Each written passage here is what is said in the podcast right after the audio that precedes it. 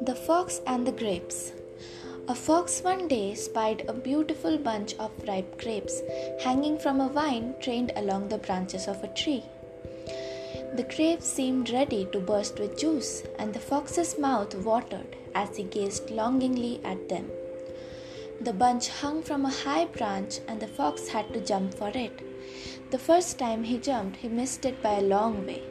So he walked off a short distance and took a running leap at it, only to fall short once more. Again and again he tried, but in vain. Now he sat down and looked at the grapes in disgust. What a fool I am, he said.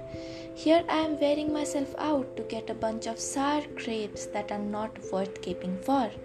And off he walked very, very scornfully.